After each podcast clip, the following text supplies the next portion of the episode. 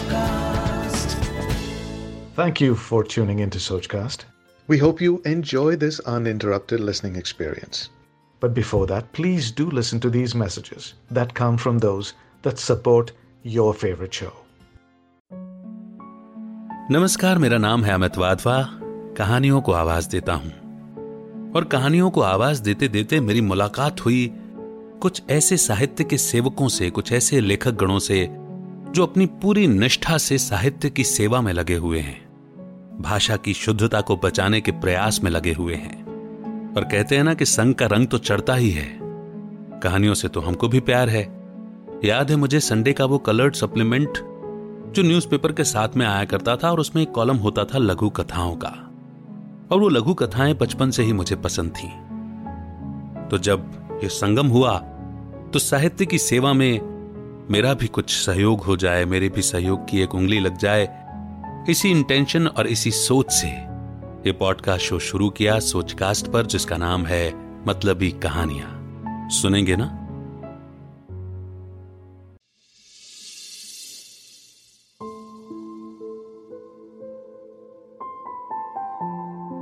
आप सुन रहे हैं मतलबी कहानियाँ अमित के साथ। जी हाँ, लघु कथाओं वाला पॉडकास्ट आज की लघु कथा है नई शुरुआत, जिसे लिखा है अंजलि खेर जी ने। आइए शुरू करते हैं। सिमी रोज़ाना पति पत्नी पर बनाए गए चुटकुलों के मज़े लेते हुए व्हाट्सएप पर दूसरे ग्रुप्स के साथ में शेयर किया करती और कभी कभार चुटकियाँ लेकर अपने पति समीर को भी सुनाया करती। इन चुटकुलों में पत्नियों की गप्पबाजी करने की आदतें, एक दूसरे की बुराइयाँ करना, शॉपिंग के लिए दीवानगी और गाहे बगाहे ब्यूटी पार्लर जाने की आदत, हमेशा दूसरों के काम में नुस्ख निकालने और पतियों का शादी के बाद पछताना आदि कई तरह के जुमलों से पत्नियों का मज़ाक बनाया जाता। एक बार समीर ने उससे पूछा, ये मैसेज तुमको किसने भेजा है? सिमी कहती, कौन भेजेगा? मेरी सहेली नमिता ने भेजा है? एक दिन समीर के ऑफ़िस से घर आते ही समी बोली, पता है समीर, आज क्या हुआ? वो नमिता है ना?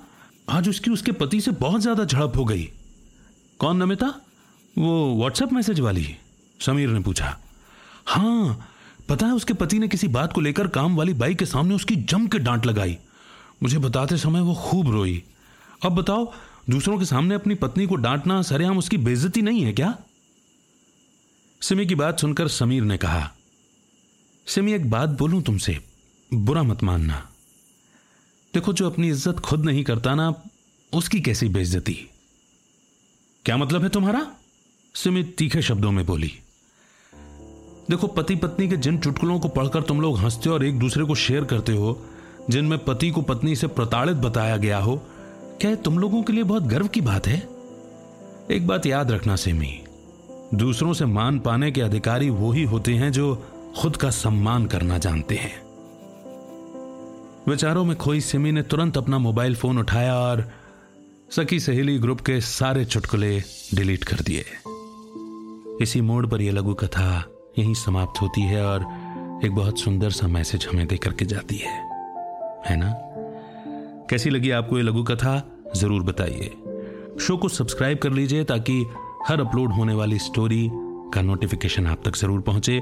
थैंक यू सो मच फिर होगी मुलाकात। तब तक रखिए अपना बेहतर ख्याल। Keep smiling keep shining keep rising Amit का नमस्कार। जय हिंद, जय भारत.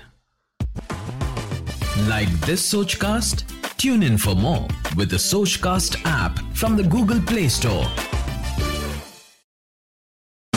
आशा करते हैं कि आपको ये सोच कास्ट बहुत पसंद आया। अगर कुछ कहना है इसके बारे में तो लिखकर बताइए हमें अपने फेसबुक और इंस्टाग्राम पेज पर सोच कास्ट ढूंढिए। अगर आपको अपनी सोच दुनिया को सुनानी हो तो सोच कास्ट करो। Sochcast.